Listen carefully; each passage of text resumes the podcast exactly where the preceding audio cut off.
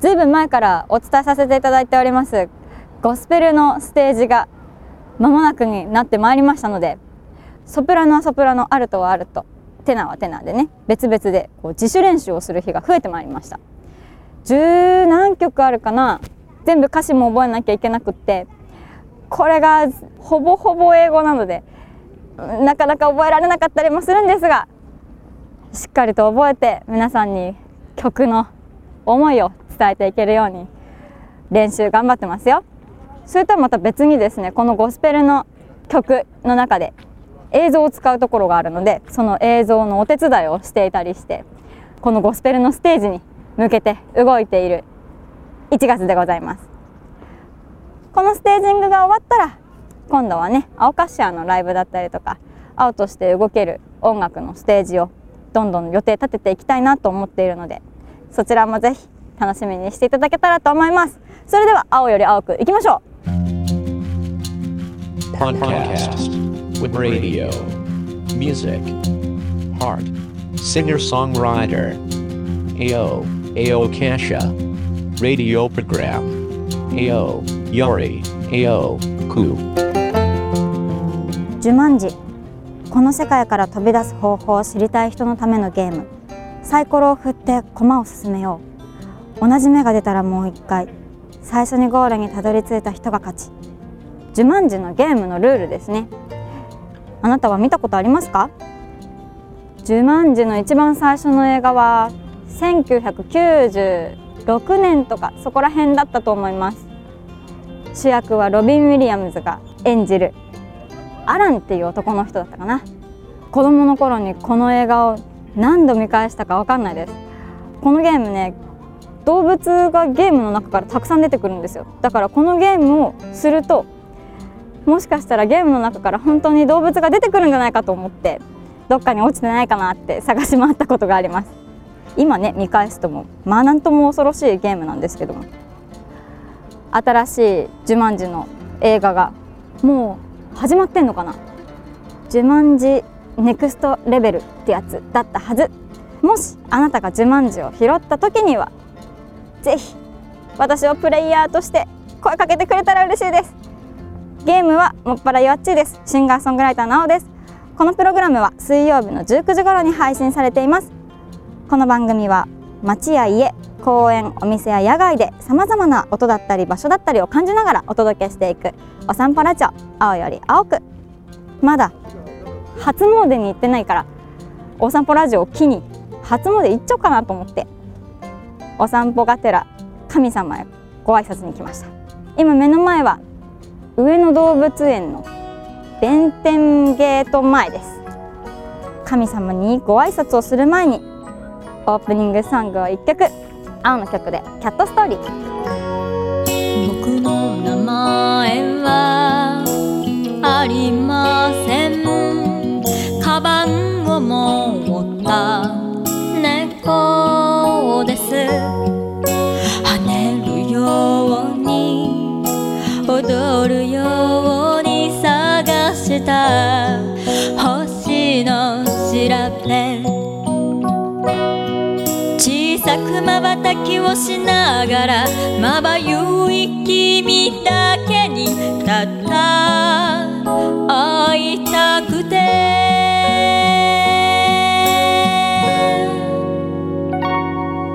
幾億の構成が瞬き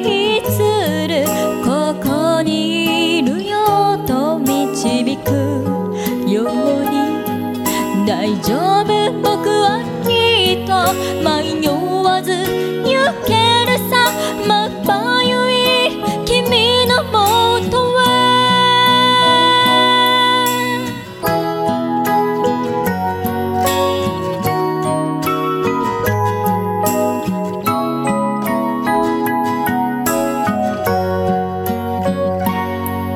僕の名前はありません。本当は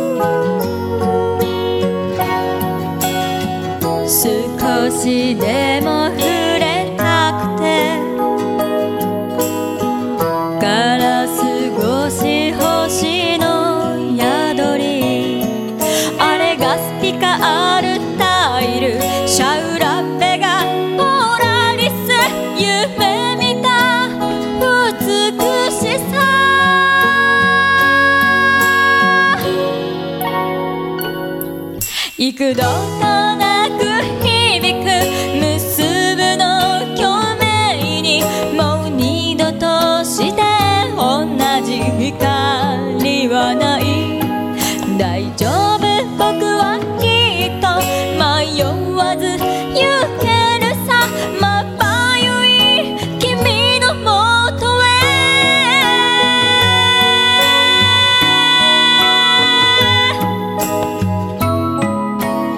今目の前に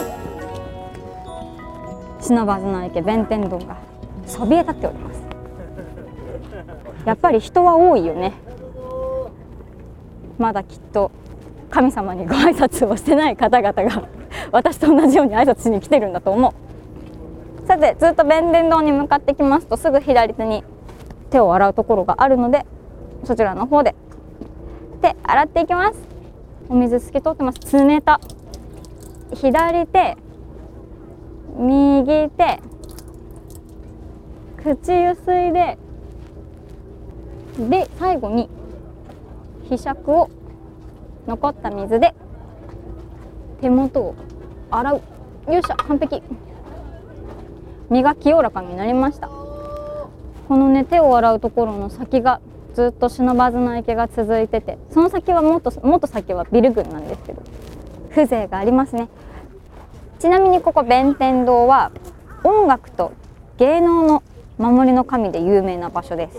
その他にも金運だったり商売繁盛だったり縁結びだったり、何よりもやっぱり音楽っていうところにちょっと惹かれてしまいまして、初詣ってお家の近くのね、神様に挨拶をしに行くって聞いたことがあるんですけど、全然お家の近くじゃないけど音楽の守り神ならば私ご挨拶に行かねばと思ってやってまいりました。特にこの弁天様って七福神の名前で有名だと思うんですよ。あと他毘沙門様だったりとか、毘沙門天、恵比寿様、布袋様、福禄寿様、大黒天なのかな、大黒様、寿老人様で、あと弁天様か、多分7人言えたはずこのね、7人の七福神の中の一人です。不忍池弁天堂様の弁天様って谷中七福神っていうお名前があって、ここにいる弁天様250年前に始まったって言われてるこの江戸最古の七福神なんだって。こちらの谷中七福神って言われている別の7人の神様がいる不忍池弁天堂から歩いて行ける距離にあるらしくて、そちらの方もちょっとお散歩で回りたかったんですが、今日はね、こちらの不忍池弁天堂様だけになってます。この谷中七福神って、この7人の神様ね、この歩いていけるこの7人の神様のところは全部寺院でできていて、神社が含まれないのってないんだって。他の七福神様の寺院だけでできてる七福神様ってここだけなんですって。すごい珍しいんですってよ。そのうちの一人の神様に今日は会いに来ました。あとの6人の神様はまたいつかね、お散歩に行けたらいいな。特にここの弁天様ってすごい珍しい弁天様で、本来琵琶を持ってる姿で知られてるんですけれども、ここの弁天様は8本の手があって、腕っていうのか、腕があって、手には煩悩を破壊する道具を意味する武器を持っているらしいです。残念ながらね、こちらの弁天様を見れるのが年に1回しかなくって、それが9月なので、ちょっと今日は参拝拝見なんて言うんだろうな、することはできないんですけれども、ぜひ一度お姿を拝見したいなって思いますね。煩悩を破壊するべきでしょ。何を持ってるかっていうのはね、ちょっと分かんなかったんだけど、煩悩しかないからさ、煩悩と雑念だらけだから一回なんか去年雑念を捨てようと思って座禅組に行ったの。その座禅中に寝ちゃってさ、それも住職さんにバレちゃってさ、なんか煩悩だらけですねみたいなことを言われたのをはっと思い出しましたよ。私はやっぱりこの弁天様の姿を一回見に来て煩悩をぶっ壊してもらわないといけないなって。ちょっとうんちくばっかり喋ってましたけど、ちゃんと神様にご挨拶しに行かないとね。本堂に向かいます。今石段の階段を上がってきたところで、目の前には本堂があって、その中には大きな提灯が飾られています。弁財天尊って大きな字で書かれた提灯です。すごい大きい。お参りをしていきたいと思います。お賽銭出さなきゃ。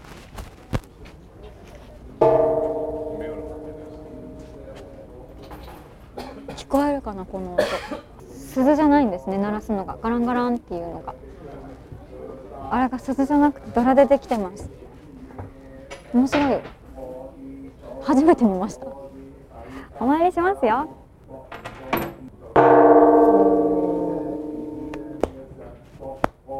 手を合わせて神の声が聞こえた気がする。ありがとうございました。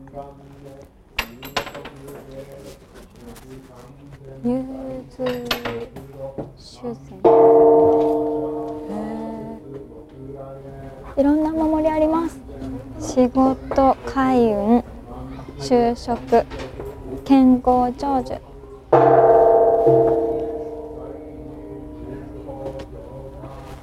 これは琵琶の形をしたお守りですね。交通安全、さすが弁天様。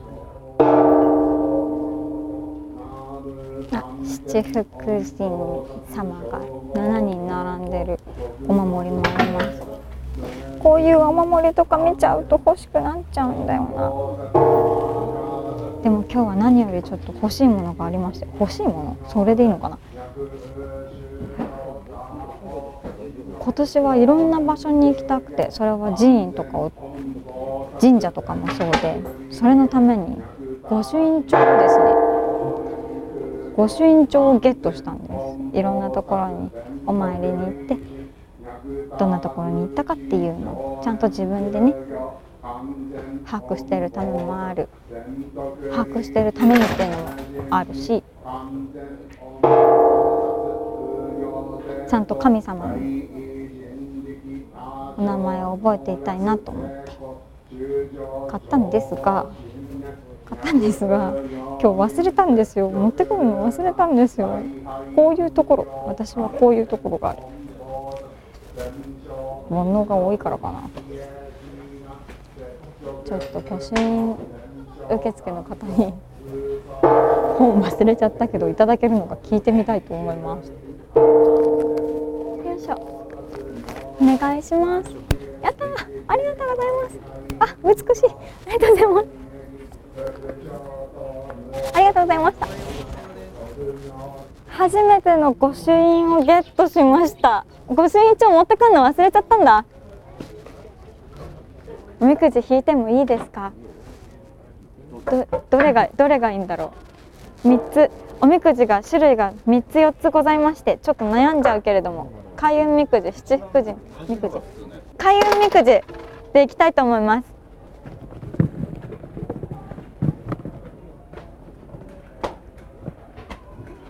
これ開運招福お守り入り、お守りが入ってるって。おみくじ、忍ばずの池、弁天堂、青より青くボリューム11の時に浅草寺に行ってきたんですよ。でその時にもおみくじ引いてね、その時は末小吉みたいな、なんか聞いたことないやつが出て、なんか良くもなく悪くもないよみたいなことが書いてあったんですが、今回はこの開運おみくじで今年を占ってみたいと思います。だらん、小吉、やっぱり小吉系なんだな。大きく漢字で「木」って書いてあって、やる気、本気、根気、どれも大事なこと。日々全力で生き抜くから見えてくる世界がある。他人の価値観に振り回されれば答えは遠くなる。自分の物差しを信じ堂々と歩んでみよう。で、運勢小吉、願望、心に秘めた願いほど叶うでしょう。お、これ小吉か。仕事運、職場の人間関係を円滑にすることが良い仕事を引き寄せます。恋愛、結婚を考えている人はご両親との仲が鍵。ほう、まず相手を探さないと。健康、よく使う机周りを整理整頓し、正常な環境にせよ。おー、なんか今年健康に気をつけてねって、なんか占い師さん、なんかすごい占いしてる人みたいになっちゃったけど、占い師さんに言われたから、健康、なるほど、よく使う机の周りを整理整頓してればいいのか。学業、新たな試験や資格に挑戦してみるなど、自分に課題を与えようってことか。やろうじゃないか。金運、流行り物に振り回され大出費、注意せよ。はい。旅行、旅先でも運動など良い習慣を続け、運気も上がる。旅行しなきゃ。そう、さっきも言ったけど、いろんなね、ところに行きたいんです。神社もそうだし、お寺もそうだし、旅行もいいって。お産、安産です。なるほど。でもすごい全体的に、個人的にはいいなって思うんだけど、どうだろう。あとお守り入ってたよ。あ、恵比寿様だ。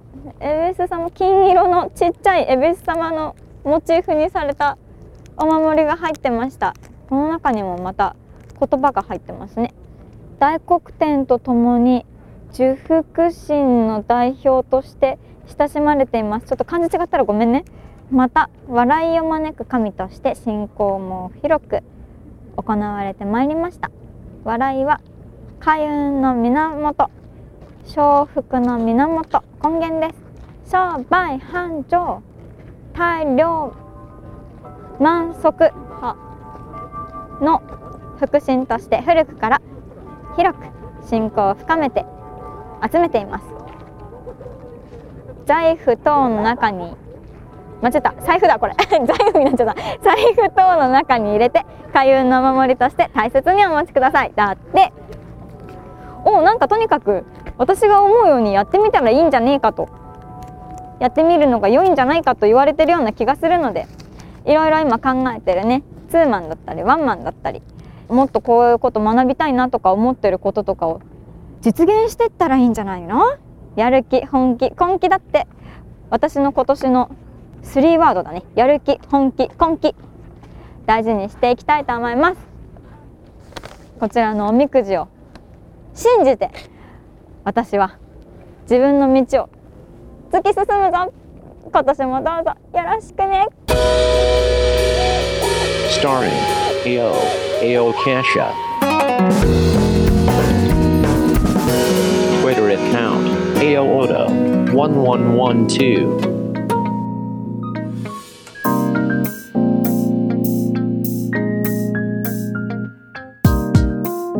暖冬といえど、やっぱり夕方を過ぎますと寒くなってきますね。早くも1月も半ばです。周りも暗くなってきたし、ちょっと甘酒でも飲んじゃおっかな。やっと神様にもご挨拶できたし、お家の近くの神様はちょっと別日にそっと行ってきたいと思います。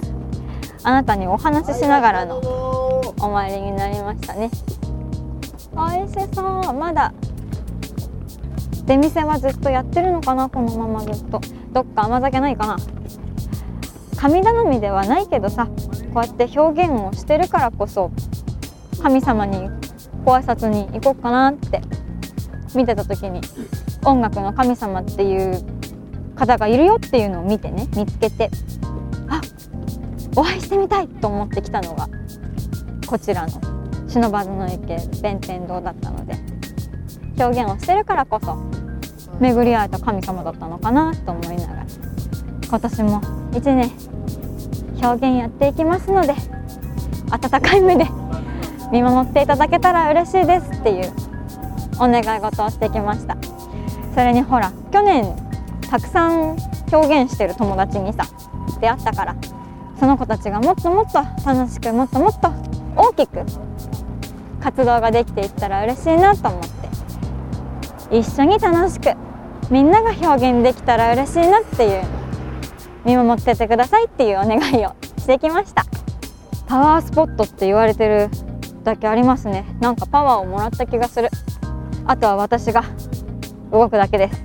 頑張るよ、今年も楽しむよ、一緒に楽しんでもらえたら嬉しいな。あなたは今年初詣行きましたか？もしよかったらあなたの初詣のお話、どこに行ったとか、どんなことしたとか、ぜひ青に教えてください。ツイッター、ハッシュタグ青より青く、ひらがなで青より青くでつぶやいてみてくださいね。もしくは DM、 そのままダイレクトメッセージでも大丈夫です。ぜひご連絡ください。そしてオープニングトークにもあったように、青からのお知らせとしましては、1月27日にゴスペルクロニクルというチームでゴスペルのステージを行います。場所は渋谷桜ホールにて、オープンは18時半、スタート19時です。ゲストにはキロロさんの玉城千春さんがいらしてくださいます。本当にもうリハーサルを重ね、自主練をみんなで重ね、だんだんとますます心が一個になっていって、音がどんどん高まっていくのが分かるからこそ、ぜひこのステージはご覧いただけたら嬉しいなと思っています。チケットは4800円、少しお値段しちゃいますが、どうぞよろしくお願いします。その他情報、ホームページ、ツイッター、インスタグラム、ぜひチェックしてください。気軽にフォローしてくださいね。私の音源も iTunes や Spotify で聞けたり買えたりできるので、青または AOCASSIA、AOCASSIA で検索してみてください。毎週私とお話ししましょう。お相手はシンガーソングライターの青でした。 See you next week!